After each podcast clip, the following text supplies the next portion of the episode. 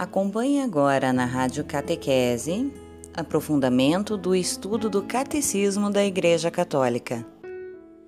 Aula 18 Celebrar a Divina Liturgia.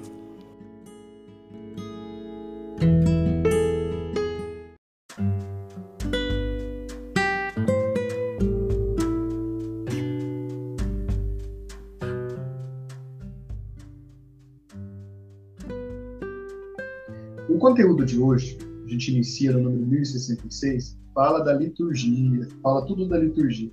Por que a liturgia? Porque a liturgia é aquilo que nos conecta com a divina majestade de Deus. A liturgia, a própria expressão liturgia, né, é o serviço divino em favor do povo. É quando a gente tem a oportunidade de colocar a nossa vida diante do altar.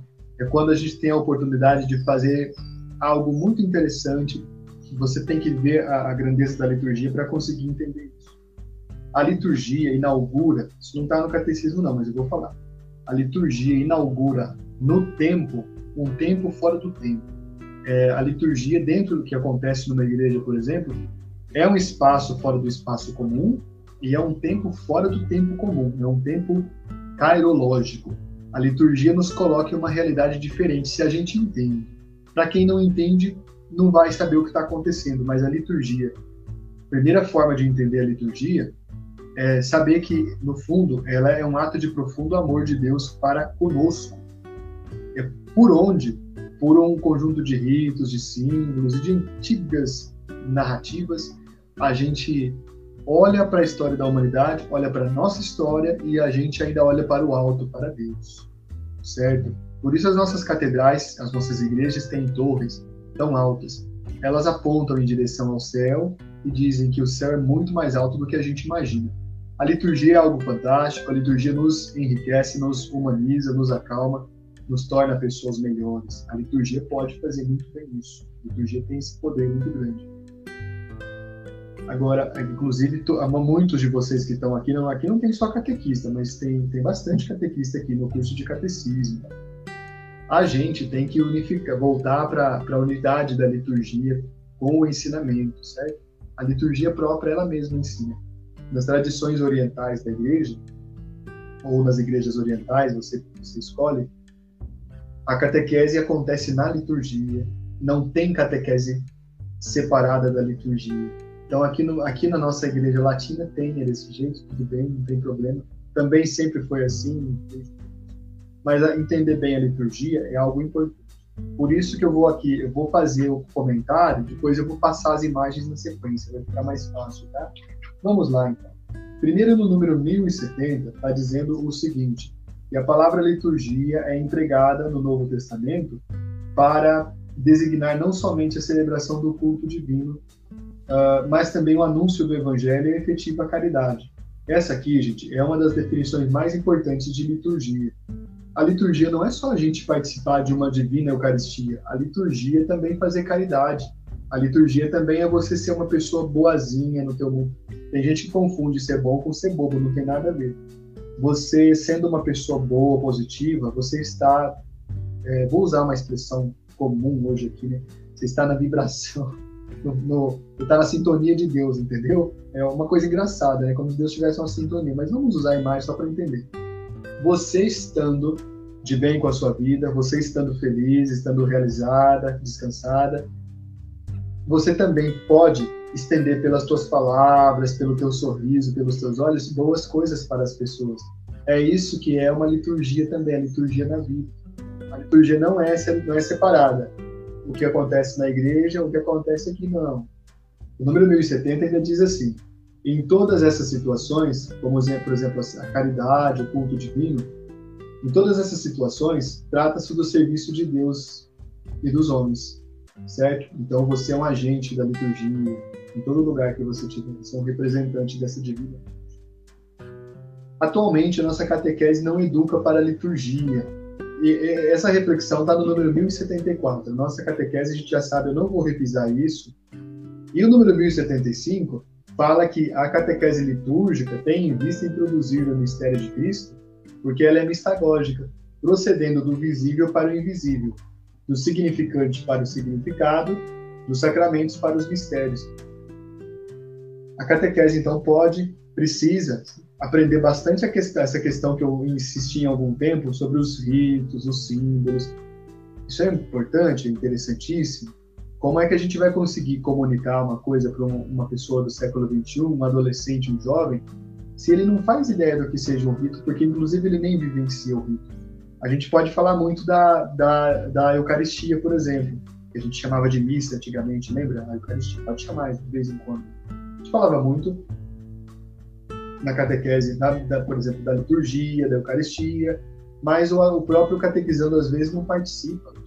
O caminho mais certo, mais correto para nós catequistas, pra, e serve para quem é pai também, é a gente criar alguns ritos que eles valorizam e entendam o significado, e a partir disso eles consigam fazer uma ponte normalmente com o que se celebra na liturgia, tá entendendo? O número 1076 diz assim: No dia de Pentecostes, pela efusão do Espírito Santo, a igreja é manifestada ao mundo. O dom do Espírito inaugura um tempo novo na revelação do mistério, tempo da igreja, durante o qual Cristo se manifesta torna presente como O tempo da igreja é hoje. Esse tempo que Cristo inaugurou é o tempo que, do qual faz parte também, fazem parte as nossas vidas. Esse é o tempo da igreja. O tempo da igreja só existe, só é atuante, porque a gente é capaz de fazer a mesma ponte, né, a ponte que tem no altar de Deus com o altar da vida e também com o altar dos pobres, certo? Eu até quando falo disso lembro de um CD importante que a Toca de Assis teve há um tempo atrás que falava do altar de Deus ao altar dos pobres, era bonito, né, aquele CD. Eu vou fazer a reflexão do catecismo porque a gente vai para lá, não tem problema não. É, o artigo o, o, o artigo primeiro começa lá no número 1077 começa dizendo que Deus, o Pai, é a fonte da liturgia. Deus Pai é a fonte da liturgia porque ele é própria fonte da bênção. O Pai se revelou primeiro na história da salvação. E quando ele se revelou na história da salvação, ele próprio inspirou a criação da primeira liturgia que foi existindo, que era uma liturgia cultuando as ações de Deus. Os, jude os judeus inicialmente tinham vários deuses, eles não eram monoteístas como são hoje. Mas nessas várias manifestações de deuses que eles achavam que eles tinham, eles foram identificando, foram sendo iluminados pelo Espírito Santo, o Espírito Santo foi revelando a eles que só tem um Deus, certo? Por fim, eles começaram a chamar esse Deus de Yahvé, mas tem outros nomes também.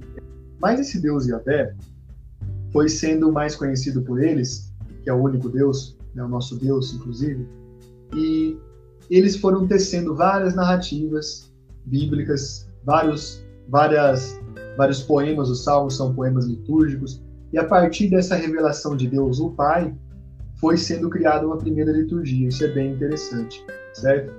A, a liturgia para nós ganhou um contorno muito diferente do que era a liturgia. Eu vou falar de coisa que não está no catecismo agora, certo?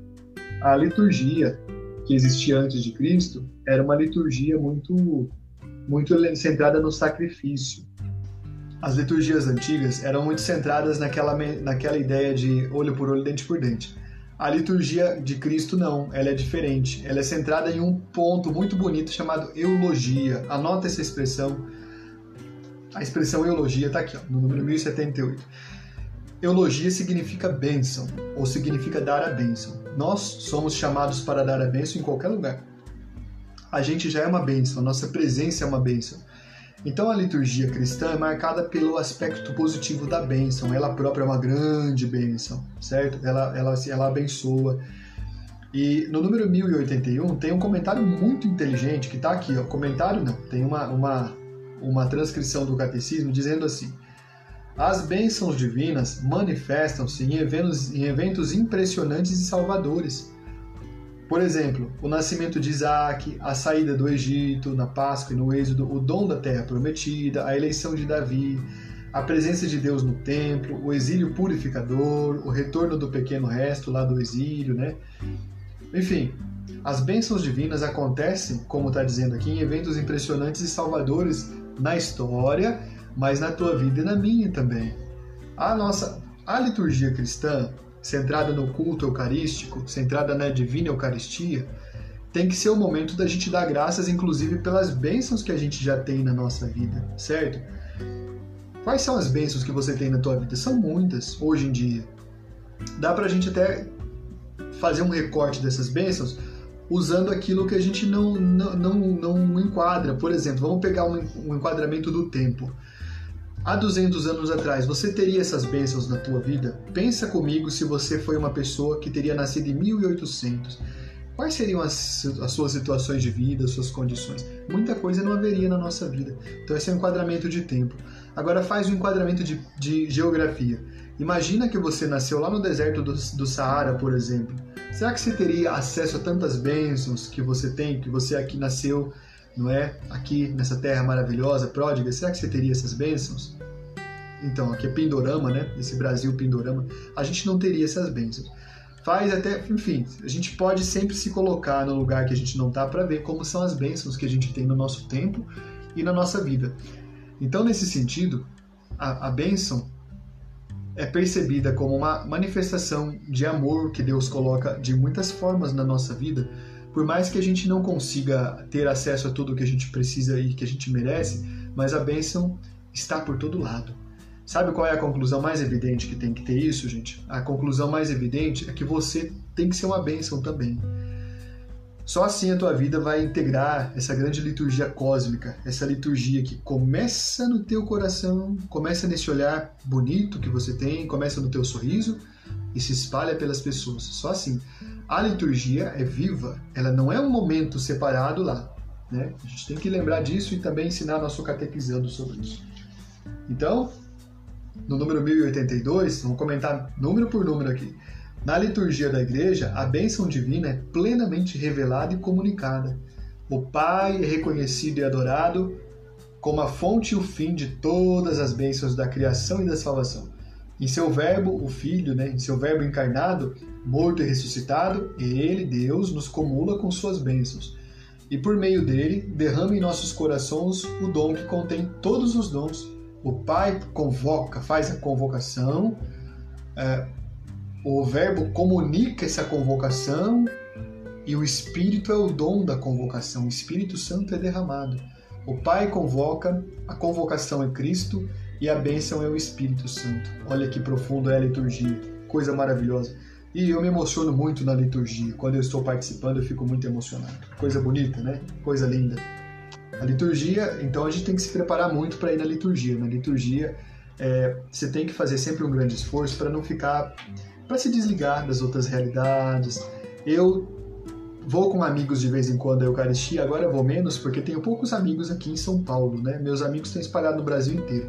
Mas quando eu vou com amigos e amigas na liturgia, na Eucaristia, eu não consigo ficar, entender como é que tem pessoa que fica comentando uma coisa, outra, fica fazendo isso. Não consigo entender, né? Eu contei para vocês quando eu era mais novo que, que, que sufoco que eu passei. Foi de lá que Deus me deu iluminação. Uma vez eu era muito, digamos assim, peralta, digamos assim, né?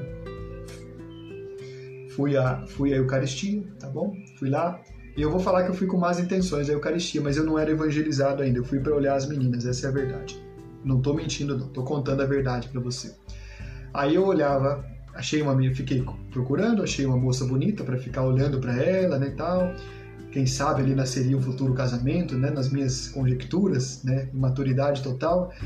Aí nisso, ela percebeu que eu estava olhando para ela e aí ela mudou de lugar. Sabe quem veio sentar no lugar dela? O, o pai dela, né? O pai dela, um homem de 3 metros e meio de altura, né? Enfim, coisa monstruosa. Aí o pai começou a me encarar, aí eu que fiquei com vergonha, né? Então veja bem, eu aprendi que não é para você ficar olhando, viu, rapazes aqui? Não fique olhando as moças na divina liturgia, que não é para isso. Vai olhar na praça que é melhor, né? Lá pelo menos se, se o pai aparece, você pode correr. Do jeito que eu intimidei a moça, depois o pai ficou me intimidando, mas tipo assim, eu vou esmagar você você não vai escapar vivo aqui, viu? então, é, veja bem, é claro que é uma, é uma, é uma questão que aconteceu, mas é para ilustrar a seguinte questão aqui que eu estou dizendo a vocês. A gente vai com muitas preocupações para a, Eucaristia, para a Eucaristia, que é a nossa grande liturgia, mas como na nossa vida também, a gente a vida é uma liturgia, a gente está com grandes preocupações na nossa vida. Você está entendendo? Por favor, entenda o exemplo que eu dei, trazendo para a tua vida. E eu espero que você não tenha, rapazes pelo menos, não faça isso. Né? Mas a liturgia tem que ter o nosso. Ela já nos ensina, ela diz: corações ao alto, nosso coração está em Deus. Acontece que no dia a dia nem sempre o nosso coração está em Deus. Muitas vezes está com muitas outras situações. Às vezes a gente está preocupado com, a, com o sustento, às vezes a gente está preocupado com uma dificuldade, às vezes a gente está preocupado com alguma pessoa víbora que caiu na nossa vida, né? Está fazendo estrago. Pode sim se preocupar que você não é alienado, mas veja bem, você tem que lembrar muito bem que essas todas as preocupações nos desequilibram de uma forma muito profunda, certo? Então, a gente vai passar por preocupações, mas, né, a gente precisa se concentrar no, no maior fato que existe. A vida é um dom magnífico, um dia a gente não vai estar aqui. Vamos valorizar agora, mesmo que a minha casa não seja a casa que eu quero, mesmo que hoje talvez não tive o que eu queria, talvez aquele prato que eu queria para comer não tive, enfim, mesmo que a minha internet está ruim, mesmo que passou carro de som na hora de transmissão anterior, eu vou depois lá brigar com o pessoal, mas agora não, me respeito a vocês, que eu estou me convertendo, né? Mesmo que a nossa vida não esteja boa, ela nunca está boa, na verdade, mas a gente tem que sempre perceber que algo brilhante, maravilhoso, supremo está ao nosso redor. Um dom incrível está ao nosso redor. Essa é a, é a, liturgia cósmica que a igreja celebra. E você celebra quando você está conectado a ela, tá bom? Ótimo. Fátima pergunta: rezar o terço na celebração da Eucaristia é correto? Não é correto, Fátima, não é correto. Algumas senhorinhas daquele tempo antigo rezam, até usam véu às vezes, muito fofinhas, né? Tudo bem, pode usar, fica bonito mesmo mas elas rezam porque naquele tempo era permitido. A missa tinha outra compreensão. ela perdeu um pouco da sua compreensão e foi refeita. A missa era em latim, mas quem celebrava a missa em nome da comunidade era o padre. Hum, até usava a palavra presidente, mesmo em latim presidens, mas o padre celebrava, era ele que celebrava.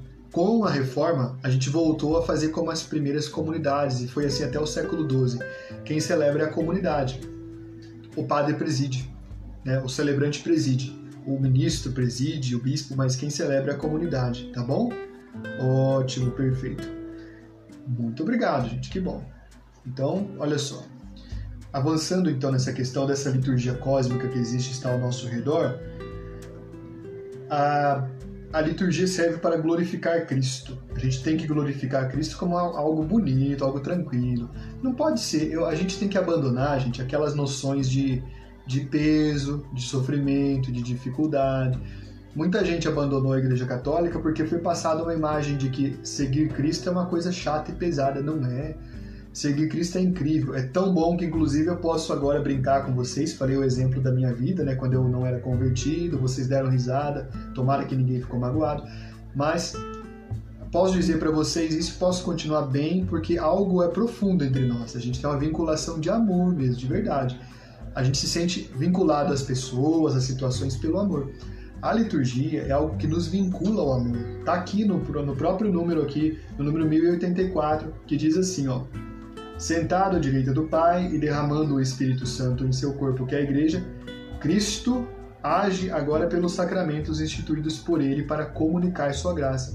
Os sacramentos são sinais sensíveis, palavras e ações, acessíveis à nossa humanidade atual. Olha que bonito tudo isso. Está falando de uma realidade litúrgica, sobretudo eucarística. Quando eu digo Eucaristia, gente, eu não estou falando da primeira Eucaristia, tá? a gente não precisaria falar missa mais, né? O mais correto é falar Eucaristia. Então fale comigo Eucaristia. Vamos mudar. Vamos mudar, que isso já foi pedido, inclusive. A Eucaristia se estende por toda a vida. Ela, ela alcança a vida toda, certo? Ela, ela, ela irradia profundamente. O, o sacerdote, quando consagra a, a, a espécie do pão na patena, consagra o mundo todo. Quando ele consagra o vinho, a espécie do vinho no cálice, ele consagra o mundo, o universo. A gente faz parte disso, a gente já está consagrado pela própria Eucaristia que nos alcançou. Foi celebrada a Eucaristia lá na minha comunidade, me alcançou aqui. Eu amo aquelas pessoas. Eu amo a pessoa que está lá, que é Cristo. Então, olha que interessante, tá me entendendo? Isso é bonito, isso é profundo, né? Olha só. Então, essa liturgia, Cristo derrama o Espírito Santo sobre todos nós, não é uma ficção, não é uma coisa assim que a gente ouviu falar, né? A ficção é qualquer outra coisa, mas a liturgia cósmica não, ela existe, né? ela está no mundo todo. É, Deus, a Trindade Santíssima, preside essa liturgia no céu, na terra, em todo lugar, certo? Vamos comigo para o número 1086. A partir da Igreja dos Apóstolos. Assim como Cristo foi enviado pelo Pai, também ele mesmo enviou os apóstolos, cheios do Espírito Santo, não só para pregarem o Evangelho a toda criatura, anunciarem que o Filho de Deus, por sua morte e ressurreição, nos libertou do poder de Satanás e da morte e nos transferiu para o reino do Pai. Enfim, Cristo, o Pai enviou o Cristo, o Cristo nos enviou o Espírito e o próprio Cristo enviou também a nós para sermos esse sinal da bênção de Deus. Ah, essa glorificação de Cristo é o grande centro da liturgia. O centro da liturgia é a glorificação de Cristo. A gente o glorifica com as nossas antigas é, literaturas preservadas na Sagrada Escritura. A gente glorifica com o canto mais bonito que a gente puder criar, certo? Por isso, gente, que tem que ter um cuidado nas missas por causa do canto. O canto não pode ser feio, não. O canto, as nossas comunidades não fazem as coisas certas até hoje, elas, muitas comunidades. É, tem, que, tem que preparar uma equipe de músicos, tem que investir nisso, tem que gastar dinheiro, preparar gente que toque vários instrumentos, tem que preparar ter que dar aula de canto, isso é importante, né? isso é importante. A gente vai glorificar Cristo de qualquer jeito, não é que eu estou desmerecendo, não. Por muito tempo eu animei a, a, a Eucaristia da minha comunidade com um violão meio quebrado, certo? E faltando uma corda por muito tempo. Eu, meu pai não ia me dar outro violão, eu não tinha como comprar, eu falei, vou tocar assim mesmo, né? E a gente tocava assim. Ah, não é que eu estou desmerecendo, não, mas a gente tem, as comunidades têm que passar a investir nisso também. Por que, que tem certas denominações aí para-cristãs que até tem uma escola de música erudita para eles? Pois é, porque eles valorizam essa dimensão. Sempre foi nossa, sempre foi nossa. E a gente não valoriza, tá? Então essa, a gente glorifica o Cristo total dessa forma. Essa liturgia está, essa glorificação está presente na liturgia terrestre, como diz no número 1089. Leia comigo. Na realização de tão grande obra, por meio da qual Deus é perfeitamente glorificado, as pessoas são santificadas. Glorificar a Cristo é santificar a si mesmo. Quando você glorifica a Cristo na tua vida, aí na tua casa, na tua realidade, na rua, na chuva, na fazenda ou no ranchinho de sapê, e agora eu estou falando de uma, dessa questão que eu fui na missão, né? Era numa região rural, chovia, tinha casinha de sapê, eu sempre lembrei muito dessa música, toquei a noite lá, fiz um baile até. Mas veja bem, a gente glorifica Cristo na nossa vida e aquelas pessoas, aquelas senhoras no caso que me acolheram, foi isso foi o ano passado. Elas glorificavam Cristo na sua vida, com todas as dificuldades dela, e por isso elas se santificavam, certo? Elas não se elas não se furtavam de saber que elas podiam ter alguma coisa melhor na vida, não, mas elas tinham e se, e se consolavam com o que tinham e confiavam em Deus que dias melhores viriam.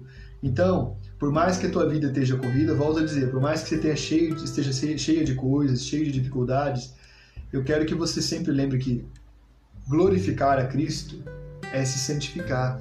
A divina liturgia, a Santíssima Eucaristia é a grande glorificação, porque a gente depõe aos pés do altar o mundo que nos cerca. A gente, toda vez que o sacerdote consagra, a gente também consagra o nosso mundo interior, a gente consagra as, as realidades que não são caras, as pessoas que a gente ama, né? A gente consagra tudo isso. Eu consagro vocês, a gente, a gente celebra junto, né? O padre, eu, você, o bispo, a gente celebra junto. Eu consagro vocês, eu consagro as suas vidas, eu consagro tudo que existe. Consagro os animais, né? consagro a natureza, esse país rico, tudo. Tudo, tudo que faz parte, tudo que é importante para nós, a gente deve consagrar. Tudo, né? A gente tem que colocar diante do altar de Deus. Então isso é muito bonito. Continuando a leitura do 1089, que diz que na realização de tão grande obra, por meio da qual Deus é perfeitamente glorificado e as pessoas são santificadas, Cristo sempre associa a si sua igreja, sua esposa diletíssima, que o invoca como seu Senhor e por ele culto ao eterno Pai. Olha que bonito! A igreja invoca Cristo como seu Senhor e por ele presta culto ao eterno Pai. Cumpre-se um ciclo. O Pai se revelou, enviou o Cristo, o Pai iniciou a liturgia, o Pai, o Pai pelo Verbo mandou o Espírito e o Espírito nos conduz de volta ao Pai, sempre passando por Cristo de novo. Isso é muito profundo. O número 1090 fala da liturgia celeste. Que liturgia celeste que é essa? A gente já sabe. Né? Tem as três igrejas, né? A igreja triunfante no céu, a padecente que somos nós, Por isso que eu sempre estou falando, não importa a tua vida. Eu sei que a vida de muitos hoje é boa. A nossa vida está muito boa hoje, mas a nossa, a nossa vida no total, no, no somatório dos dias, no correr dos dias, é uma vida marcada por um vale de lágrimas, certo? É, a gente tem no, no, na somatória dos dias, não se preocupe, a gente ainda passa por um vale de lágrimas, tá? Mas vamos continuar aqui. Daqui a pouco eu, eu falo o que, que eu estou pensando aqui, que eu lembrei. Então, nessa liturgia que a gente celebra na igreja padecente que somos nós, não é? aliás, militante, perdão, militante, a padecente é quem está ligado conosco no purgatório, a gente se comunica com eles também, a gente está padecendo pelas situações do mundo, mas a gente milita no padecimento. Eles apenas padecem porque já militaram. Então a gente milita muito e padece nessa igreja terrena. É, nesse sentido, olha só, na liturgia terrestre, 1090, antegozando, nós participamos da liturgia celeste que se celebra na cidade santa de Jerusalém, para a qual, na qualidade de peregrinos, caminhamos. Essa Jerusalém celeste é a realidade futura, onde nos espera algo que está muito além da nossa capacidade de imaginação, algo que não dá para a gente imaginar. Quando eu dei o curso sobre a morte, eu falei que é como o bebê que nasce, ele não sabe o que espera aqui. Quando ele chega, até os olhos doem, porque ele tem então um festival de cores, de, de luzes, ah, sons, não é?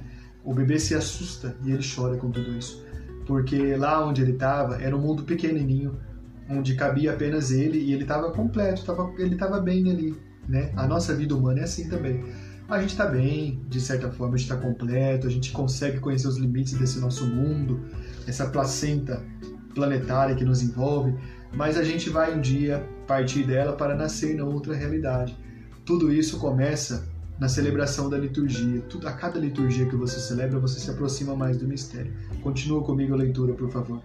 A gente vai para essa Jerusalém celeste, a gente vai sair do nosso mundo limitado. Começa agora essa compreensão. Você tem que olhar sabendo que começa agora. Enquanto estamos na qualidade de peregrinos e caminhamos, caminhamos sobre sobre pedras, caminhamos sob um sol difícil, caminhamos em meio a dificuldades, mas a gente tem, sempre, tem que caminhar. O número 1091 também eu não posso deixar de citar. Diz que na liturgia o Espírito Santo é o pedagogo da fé do povo de Deus.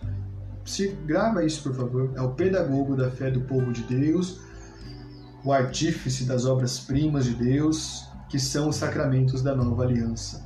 O desejo e a obra do Espírito no coração da igreja é que vivamos da vida de Cristo. Olha que interessante. O Espírito Santo é o grande inspirador. Fala para mim uma coisa. Você acha que o Espírito Santo vai inspirar alguém que está toda, toda problemática, toda difícil? É difícil, é complicado até mesmo, mas olha, é uma coisa é você caminhar para a dor, outra coisa é você experimentar a dor. Vamos refletir sobre isso só um pouquinho. Quando eu caminho para a dor, é quando eu escolho na minha vida situações difíceis que eu estou escolhendo. Quando eu escolho o caminho do erro, do mal, da malvadeza, da ruindade, é eu que estou escolhendo. Eu vou cair, eu vou tropeçar ali na frente, sim, porque eu escolhi, né? Mas isso, nesse caso, eu me afasto da liturgia que está sendo celebrada no céu, que deveria estar sendo celebrada no meu coração, e eu me aproximo de outra realidade.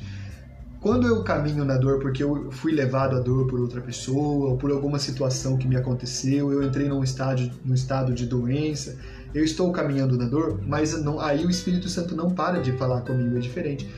Aí o Espírito Santo se manifesta de forma ainda mais amorosa, porque ele me ilumina na minha dor, no meu sofrimento. Quando eu passo por uma situação dessas, o Espírito Santo vem ao meu encontro. É o que está dizendo nesse número 1090. Olha que bonito, então. O Espírito Santo é o pedagogo da fé do povo de Deus, é o artífice das obras-primas de Deus. Então, olha que bonito. E, os sacramentos que o Espírito Santo inspirou lá no começo da igreja, ele inspira na nossa vida a cada dia. Vamos caminhar um pouco? Vamos lá? Ah, no número 1094 tem uma citação também, está tudo grifado aqui, eu não consigo não, não citar, vou ter que citar esse aqui.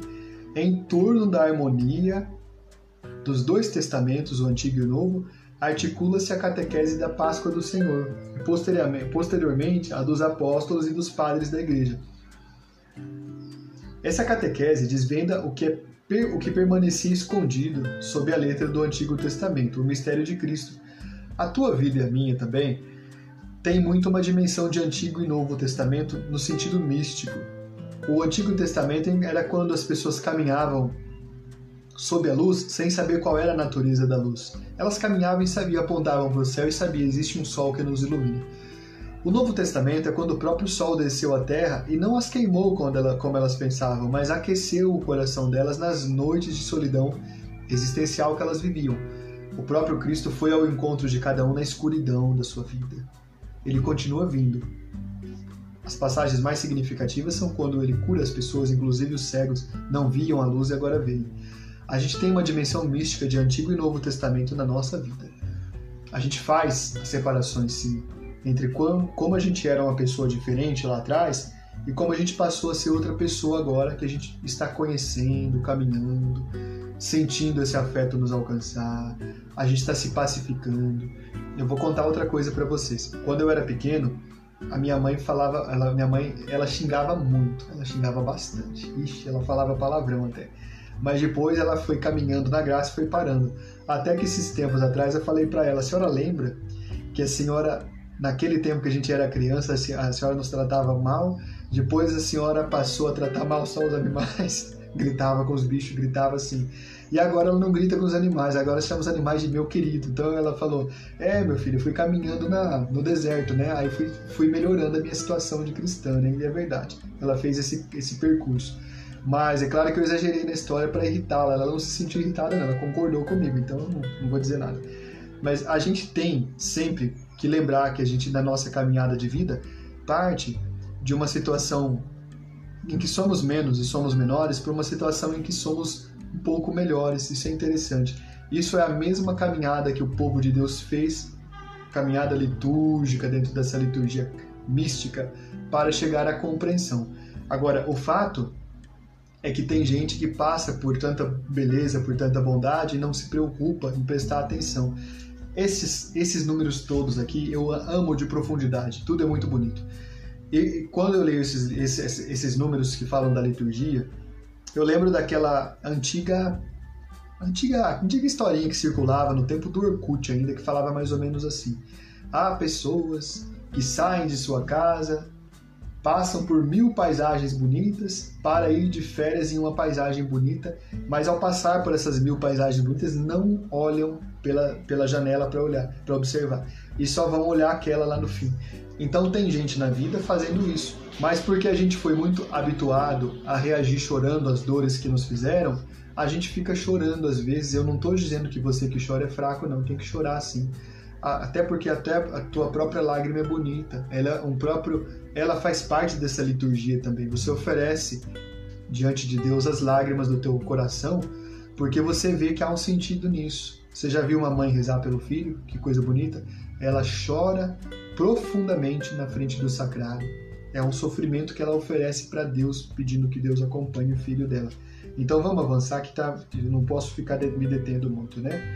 Ah, tem, a nossa liturgia está dividida em ciclos incríveis, bonitos, profundos, e o 1095 fala assim: Por isso, a igreja, particularmente no advento, tempo do advento, na quaresma, especialmente na noite de Páscoa, relê e revive todos esses grandes acontecimentos da história da salvação no hoje de sua liturgia.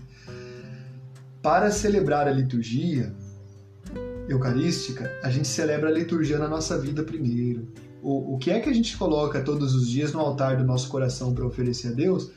Aquele grande momento que o nosso sacerdote consagra as espécies do pão e do vinho, é lá que a gente também está mais uma vez confirmando, certo? Então, tudo está muito conectado. Ali não é uma, uma ceia que aconteceu dois mil anos e está sendo representada. Está sendo colocado no lugar mais nobre, mais bonito de toda uma geografia, de toda uma existência, aqueles, aquelas realidades que você tem no teu coração e na tua vida. Pessoal, tá dando para entender? Será que tá ficando claro? Escreva para mim aqui para eu saber, certo? Escreva para mim aqui. É, o número 1096 diz também assim: liturgia judaica e liturgia cristã. Um conhecimento mais aprimorado da fé e da vida religiosa do povo judaico, tais como são professadas e vividas ainda hoje, pode ajudar a compreender melhor certos aspectos da liturgia cristã. Para os judeus e para os cristãos, a Sagrada Escritura é parte essencial de suas liturgias para a proclamação da palavra de Deus. A resposta a esta palavra, oração e louvor, e de intercessão pelos vivos e pelos mortos, porque somos uma mesma comunidade. O recurso à misericórdia divina, etc. A liturgia da palavra, em sua estrutura própria, tem origem na oração judaica. Então, isso aqui que o 1096 coloca para nós, que o número 1096 coloca, é uma questão de história. A nossa divina liturgia vem sim da liturgia judaica, ela vem da liturgia judaica, mas é um dado histórico que eu estou dizendo a vocês, e porque é um dado histórico, a gente tem que lembrar que nada está fora do tempo, nada está tá separado, não aconteceu há 5 mil anos atrás, que depois foi revivido há 2 mil anos atrás. Não, continua hoje, na tua história de vida. Porque daqui a 5 mil anos haverá pessoas celebrando essa mesma Eucaristia ao redor de um altar, com a patena e com o cálice, e também sabendo que pessoas que vieram antes, 10 mil anos antes delas, fizeram isso de forma ininterrupta. E fizeram dessa grande fonte de bênçãos, onde o Espírito Santo é derramado, caminho de transformação, caminho de verdade, caminho de amor, caminho de perdão, caminho de vida, caminho de luz. A liturgia é a própria manifestação da luz. Tem uma imagem bonita que está como tá de anos atrás essa imagem, ela está como foto de capa do meu Facebook é uma imagem que tem um sacerdote com as mãos sobre, o, sobre as espécies, consagrando, né? fazendo a invocação do Espírito Santo, fazendo a epíclese. É uma imagem bonita porque quem o fotógrafo que pegou essa imagem pegou num ângulo tão interessante. O cálice está luminoso, brilhando. A, as vestes do padre, ele, ele, o padre não sei que rito é, mas ele está com vestes azuis, enfim, sobre, sobre uma casula azul, dourada, uma coisa bonita e provavelmente deve ser da Espanha aquela foto. Ao longe, ao redor do cálice, as luzes da igreja estão acesas. É muito bonito, porque as luzes estão ao redor daquele cálice, como eu imagino, exatamente como eu imagino quando o, o sacerdote está consagrando as espécies. As luzes de Deus se manifestam ali. Agora veja bem, se manifestam ali, mas se manifestam no cálice mais importante que você tem, que é o cálice do teu coração também. O nosso coração quando a gente se conecta com Deus, fica completamente tomado por essas luzes e tomado por essas luzes ele espalha as luzes, espalha o encanto, espalha o amor pelas outras pessoas. A liturgia é algo muito vivo, é algo muito verdadeiro. Não está lá só na igreja. Eu não consigo ver algo mais desanimado do que equipes de liturgia que vão preparar a liturgia e preparam de qualquer modo, pondo música ruim, porque o Brasil tem uma tradição muito, muito séria de música ruim, música litúrgica péssima, né? Não é nem, nem posso chamar de litúrgica. Não ficaram boas algumas adaptações, não ficaram boas, não ajudam a rezar, certo? Eu gosto de, de música cultural e regional, mas eu acho que não tem algumas coisas que não ficam bem.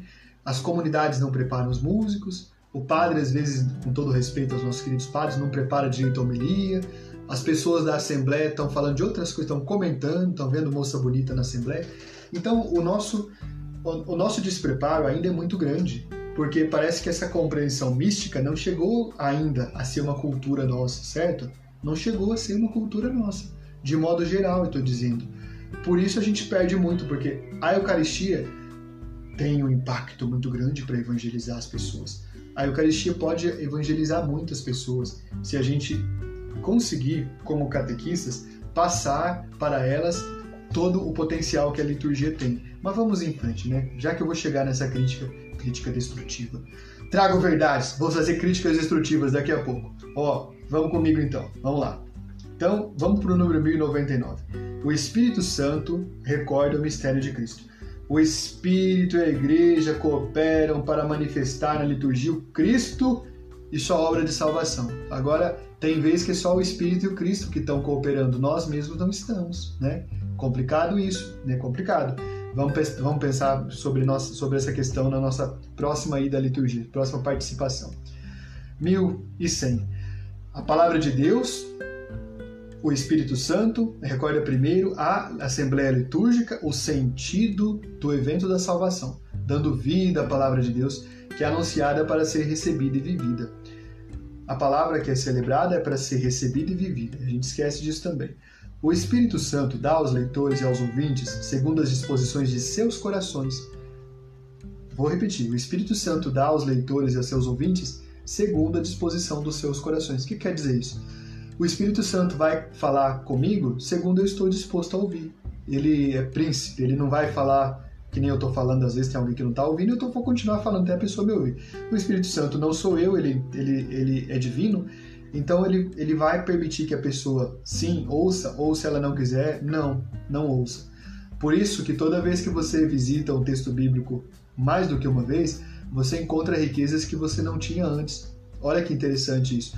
Você pode pensar até assim, ah, isso é sugestão, isso aí eu, ah, quer dizer que é, é simples assim. Eu vou falar que eu vou lá participar da Eucaristia e eu ah, se eu falar que eu tô bem, eu vou entender, se eu falar que eu tô mal. Não, não é não. Tudo começa muito antes. Começa com algumas disposições nossas. Eu tenho claro algumas ruindades que eu tenho. Eu não tô falando de ruindade pequena, não, ruindade bem grande mesmo. Eu tenho claro isso. O processo de conversão só vai começar quando a gente tiver noção de como são as nossas ruindades e quais são elas. Quantas são, quanto pesa, qual é a altura, né? A gente vai ter noção delas com clareza quando a gente começar a pensar. É a partir dessas situações que a gente tem que ir colocando perspectivas na nossa vida. Isso que está falando aqui, que o Espírito Santo vai dar segundo a nossa disposição, não é segundo, ah, eu vou, eu estou bem, eu sou do bem, eu sou bonito, eu sou, vou lá. Não, não, não é isso não. É quanto você está disposta, quanto você está disposto a caminhar ou até a correr para chegar perto Olha o exemplo dos apóstolos, eles eram brutões, eles eram estilo eu, assim, bruto, rústico e sistemático, né? Eu sou um legítimo Pedro, caso você não saiba. Estou avisando você. Hoje é o dia que eu estou fazendo várias revelações da minha vida pregressa, né? Então veja, os apóstolos não andaram, eles correram para acompanhar Jesus. Qual é a distância que eu estou disposto a correr para alcançar Jesus também, olhando para as minhas ruindades? Porque não é coisa separada, está tudo junto, certo? Tá, vamos em frente. Aqui, ó, que eu vou fazer um, fazer um, um grande parêntese bem importante aqui, ó. Infelizmente, não é, não é tão simples a questão que eu estou falando para muitas pessoas, porque foram vítimas de maldade que foram feitas a elas. Então, infelizmente, não é uma questão tão simples. E eu tenho a delicadeza necessária para perceber isso e para dizer que nesse caso, a você que sofreu algum tipo de maldade, a tua vida então ainda ainda gira numa tristeza, você que passa por um processo de perda ainda hoje, não é simples a questão, não é passe de mágica não. Você que carrega um trauma porque a tua mãe foi muito malvada com você, alguém fez maldade com você na infância, a vida não é fácil. Tudo isso marcou uma chaga imensa no teu coração, de forma que não tá fácil você olhar a liturgia e fazer com que o Espírito seja derramado no teu coração. Mas aqui eu te digo uma palavra muito importante que o Catecismo nos ensina. No número 1103, diz que a anamnese, a recordação, que é quando o padre recorda a história da salvação, Deus sempre resolveu as situações mais difíceis da pessoa. Eu tô te dando esperança? Não, não tô não. Não preciso. Não preciso porque o amor será derramado de alguma forma, a paz, o afeto, a calma vai ser derramado sim. Ah, eu tenho que ter pensamento positivo? Não precisa. Ah, eu tenho que não precisa de pensar nisso, não precisa nem de pedir. O dom do Espírito é dado graciosamente e ele chega. Ah, eu tenho que rezar, subir a escada de, de, de joelho? Não precisa. Eu tenho que pedir muito por isso? Peça pelo teu lado humano, pra gente, porque às vezes a bênção chega na nossa vida e a gente não consegue perceber. Toda Eucaristia traz uma bênção. A gente não consegue perceber. Toda leitura divinamente inspirada e proclamada traz revelações bonitas para a nossa vida. A gente não consegue perceber. Por quê? Aí sim você reza pelo teu lado humano, mas a você que passou por dificuldades e o teu coração está ferido hoje, o Espírito Santo é derramado naturalmente. Não precisa querer, ele só será derramado. Ah, eu não quero, não tem problema, vai ser do mesmo jeito, tá? É o que lembra a anamnese, que é quando o padre faz a recordação, né? Na última ceia, estando com seus discípulos. Tá vendo? Pensou o padre, bacana, né? Já até, já sei até falar essa parte, né? Estando Jesus na última ceia, reunido com seus discípulos, tomou o pão, enfim, né? Para de brincar com isso, né? Não é para brincar com isso. Já escapei do seminário já uma vez. Veja bem. Vamos avançar com isso?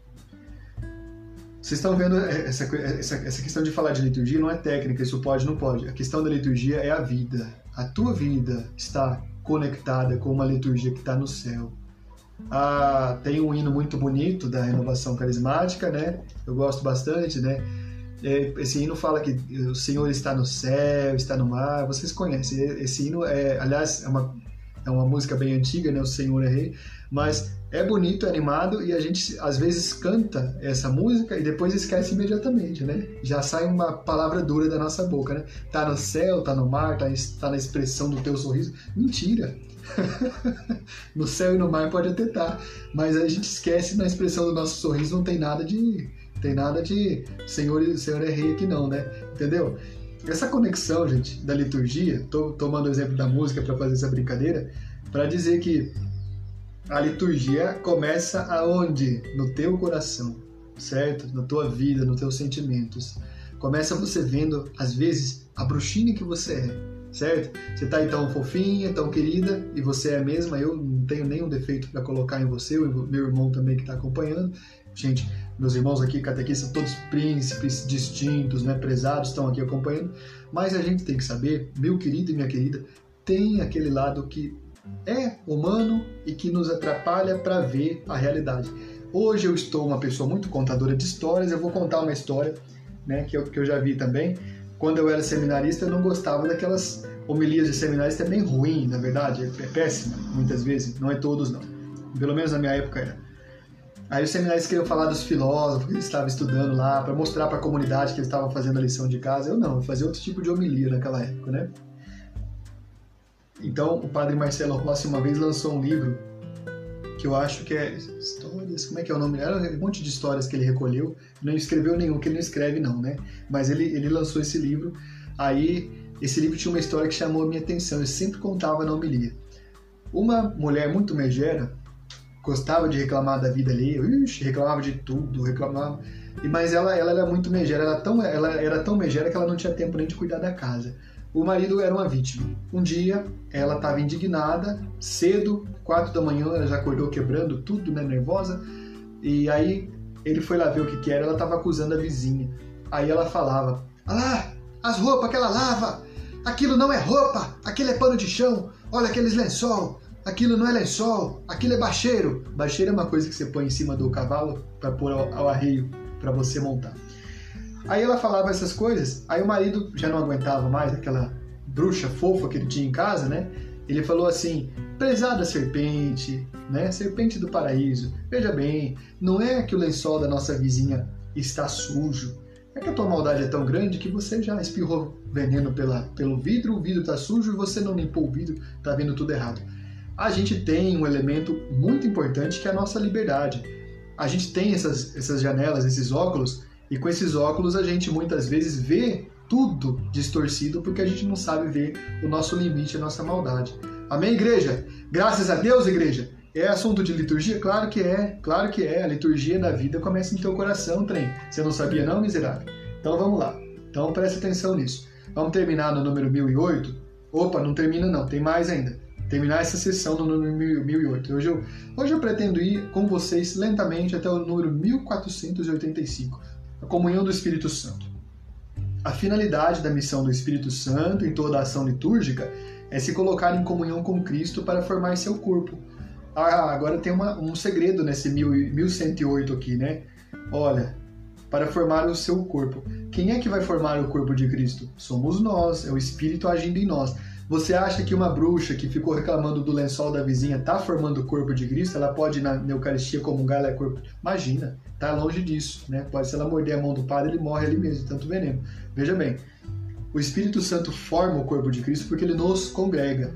Por isso que eu estou falando de você fazer essa reforma íntima no teu coração, fazer essa análise aí das tuas maldades. Escreva para mim aqui, limpar os olhos, né, Leila? Eu comecei a ver vocês aqui, né? Olha, Sueli, hein, Sueli? Sueli corajosa, meia-noite ainda é dia, né, Sueli? Assim que eu gosto, né?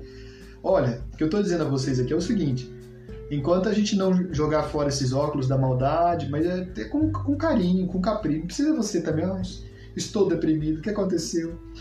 Professor de catecismo, falou que eu sou muito malvado. Não, com tranquilidade. Somos um pouco ruins, somos bem ruins mesmo. Vai nos afetar muito?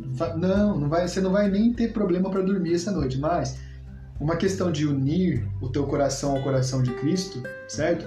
É você saber que você precisa fazer essa bendita reforma quanto antes. Se é ruim, não é? Se é ruim, eu para mim vocês são maravilhosas e são gente boa os rapazes aqui, que eu não vou falar que são maravilhosos que pega mal, né? Então, entre nós aqui, vocês são gente boa só, viu, meninos? Então tá bom. As mulheres, a gente diz, são, são realmente maravilhosas.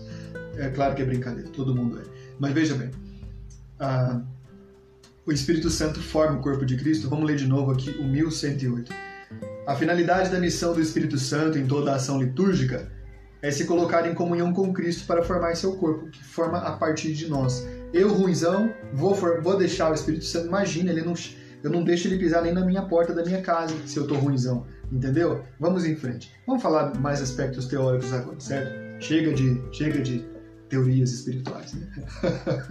Vamos comigo lá para o número 1113, por gentileza. Hoje, lembrando, a gente vai até o número. Já chega, já acabei de falar, né? 1890. Ó, vamos para o artigo 2, que trata do mistério pascal dos sacramentos, dos sacramentos da igreja. Toda a vida litúrgica da igreja gravita em torno do sacrifício eucarístico e dos sacramentos. A tua vida não é liturgia? Pronto. Hoje pode ser segunda, pode ser terça, pode ser quinta, pode ser qualquer dia. A vida litúrgica é permanente, ela está acontecendo. Então a vida litúrgica inclui a minha vida também, já, já disse. 1114 fiéis à doutrina das Sagradas Escrituras, às tradições apostólicas e ao ensinamento unânime dos padres, professamos que os sacramentos da nova lei foram todos instituídos por nosso Senhor Jesus Cristo. Então, é algo de mais sagrado que pode haver. E o próprio Cristo instituiu com a sua vida esses sacramentos. Ele fez na vida dele, ao longo da sua vida, vários dos sacramentos acontecerem, mas a própria vida dele é o grande sacramento, o grande sinal. Aliás, a palavra sacramento pode uma das traduções possíveis também é sinal, ou mistério, né? o grande sinal, a grande realidade. 1117.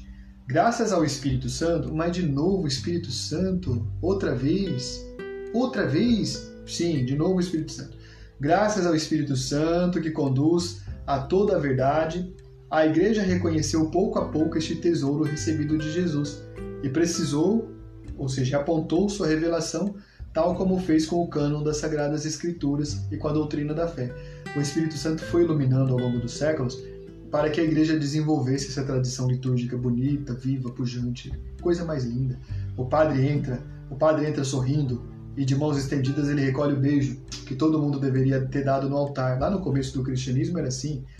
No início, a comunidade católica ia beijar o altar, mas também eram 12 pessoas, né? 6, 12 pessoas, tudo bem, era mais fácil. A gente virou milhares, viramos milhões, a gente agora é bilhões.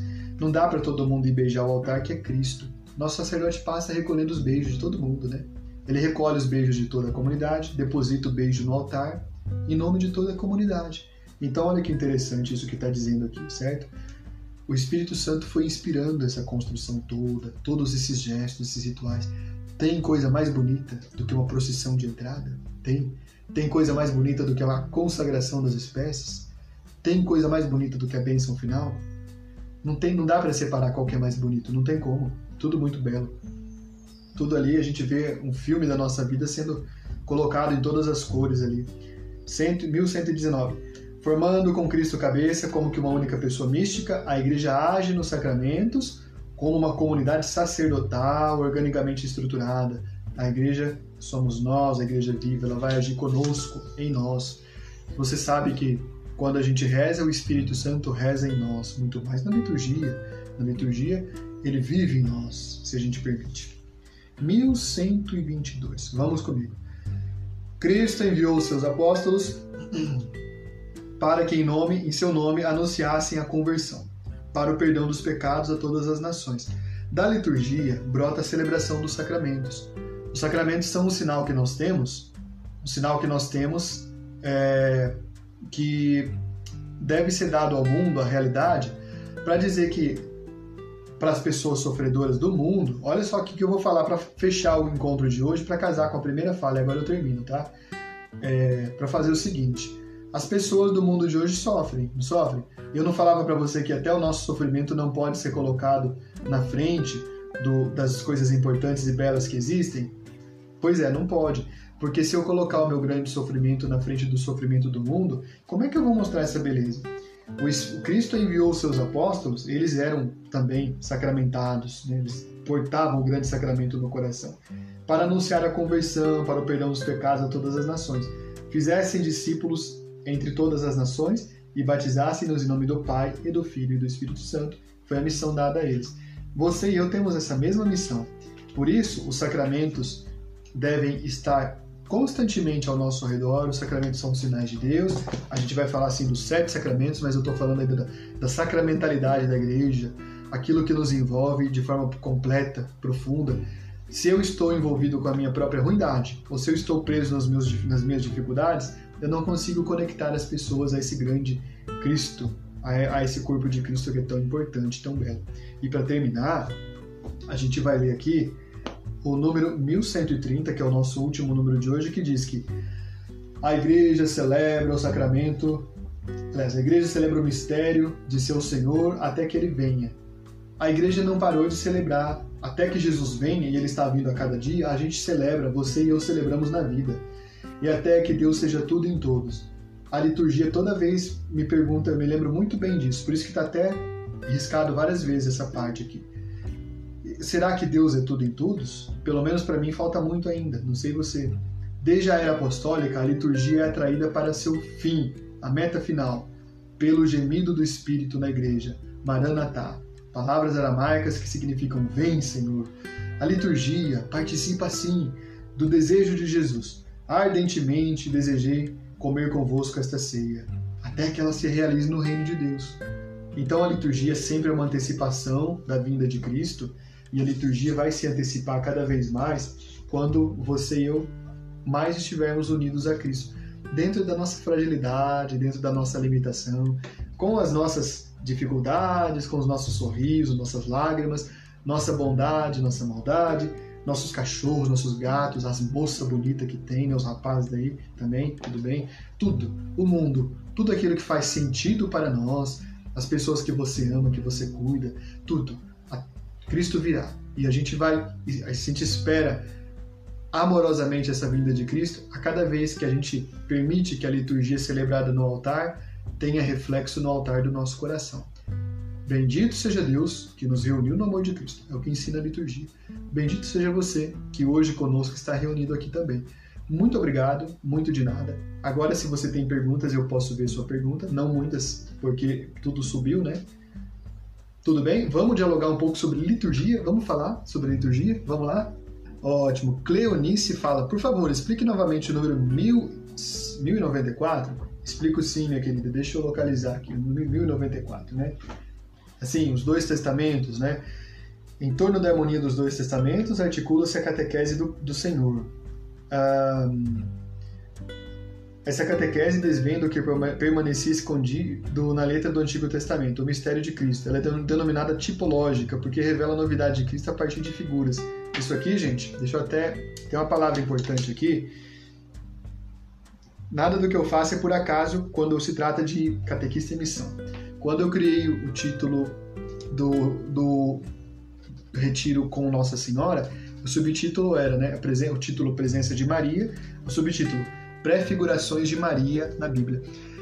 Quando fala de tipologia na Bíblia, significa algo que aponta para Cristo, ou significa algo que pode ser um modelo, certo? As tipologias ali está falando daquelas coisas que prefiguraram a celebração do mistério cristão. É, pena que eu não pude mostrar as imagens, mas as imagens, eu vou reunir tudo uma hora e mando para vocês. As imagens mostravam, por exemplo, um sacerdote sacrificando uma ovelha, depois a imagem seguinte mostrava Cristo na cruz. Vocês estão entendendo aquela antiga analogia que a gente faz nessa tipologia? Cristo foi ao mesmo tempo o sacerdote, ele foi ao mesmo tempo o, a, a, vítima e ele foi ao mesmo tempo a, a bênção daquele sacrifício. Então Cristo foi tudo isso, tudo bem? Ana Paula diz: explica a diferença de sacramento e sacramental. Boa pergunta. Sacramento é o grande sinal. Sacramento e mistério são sinônimos, na verdade mas a gente está falando de sacramento porque é a expressão que a gente usa mais. Sacramento é um grande sinal. Sacramental é um, digamos assim, vamos explicar numa linguagem bem simples, é um sinal menor.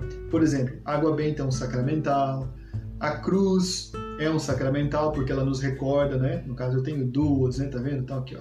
Ela nos recorda a, o sofrimento de nosso Senhor e também pede para a gente se, se configurar a Ele. A, palha benta que a gente recebe lá no Domingo de Ramos é um sinal sacramental, recorda do, da entrada de Jesus. A vela da tua Eucaristia. Os sacramentais são são objetos ou coisas que têm uma bênção envolvido. Como tem uma bênção, não é qualquer coisa mais. Então está ali um sacramental, tá bom? O sacramento, no caso, é diferente do sacramental. A água benta não é sacramento, tá? Inclusive a água que usa no batismo, mas o batismo é um sacramento. O sacramento é algo que é dado para você e ele não tem, não tem como apagar mais e ele te aproxima de Cristo porque ele te configura com Cristo, certo? Ele te torna mais parecido com Cristo. É isso que é o sacramento. A Ariane diz, 1094 também é minha dúvida. Não entendi a analogia da nuvem e a abertura do mar como figuras de dons espirituais de Cristo. Por essa releitura no espírito de verdade, ou seja, de forma mística, a partir de Cristo as figuras são desveladas, elas são mostradas num significado maior. Assim, o dilúvio e a arca de Noé prefiguram a salvação pelo batismo. Ah, sim, até tem uma imagem ali que não. Tudo bem. Olha, o dilúvio foi um grande sepultamento teológico que a gente pode entender. O mundo foi sepultado pelas águas, certo? Uma pessoa foi escolhida com a sua família, alguns amigos e alguns animais, que foi Noé. O batismo também a gente mergulha porque ele é um sepultamento. Jesus mergulhou lá no Rio Jordão e mergulhou lá, ele mesmo pediu para o seu primo batizá-lo, porque ele estava fazendo uma analogia. Ele, com ele, o mundo entrava na, na morte e com ele ressurgia. Então, é, é uma comparação. que mais? A nuvem, a travessia do Mar Vermelho, a água do rochedo, a, a nuvem que protegia o povo de Deus no deserto durante o dia para o sol não castigar eles e que à noite ela se transformava numa nuvem luminosa, é um sinal de que as nossas comunidades também deveriam é, se, se, ocupar de olhar para o alto, certo? Então é uma outra analogia aqui. Essa analogia da nuvem nem sempre é clara, mas a gente tem um símbolo muito forte dela no Sírio Pascal. O Sírio Pascal é a coluna de fogo, né? De dia era nuvem, à noite era coluna de fogo. A coluna de fogo era a própria nuvem que se iluminava. Então, o Sírio Pascal é, é, tá, é uma outra referência a isso. O que mais? A água do rochedo era a figura dos dons espirituais de Cristo. Bom, aqui os dons de toda forma, essa água do rochedo, que é a água da vida, é o próprio sangue de Cristo. O maná do deserto, que, que, que era, também prefigurava a Eucaristia, tá bom? A Vera tem uma pergunta que eu respondo dela, então a gente realmente encerra. Professor, explique a diferença entre celebrações litúrgicas e devocionais. Bom, sempre a gente faz, é, a gente pode fazer uma distinção prática. Agora vamos falar de termos práticos. A, a celebração litúrgica é aquela que envolve a comunidade dentro de uma referência de Cristo total. Como Cristo total? Quando tem um presidente que faz as vezes de Cristo, ele também faz as vezes da cabeça, mas não é que ele é a cabeça e nós não.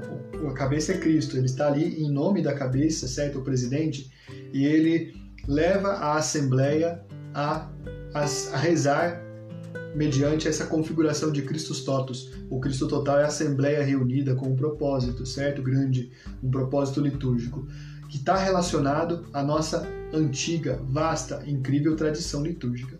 Ah, o devocional, por exemplo, as celebrações devocionais, também são importantes, o Espírito Santo também se manifesta por meio delas, mas elas são recentes na, na, nossa tradição. A gente pode incluir, por exemplo, os ofícios como procissão, uh, via luzes, via sacra, enfim, esses elementos, a oração do terço nas casas, são importantes, porém tem um caráter mais de igreja, posso dizer, de igreja doméstica, do que de igreja dentro da perspectiva do Cristo total, tá bom?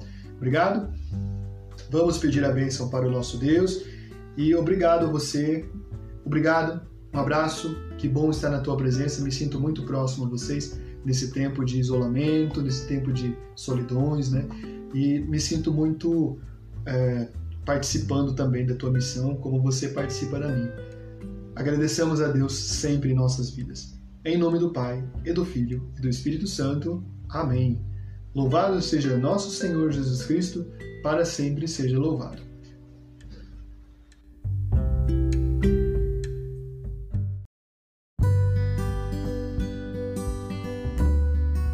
Rádio Catequese. Sintoniza teu coração no coração de Deus.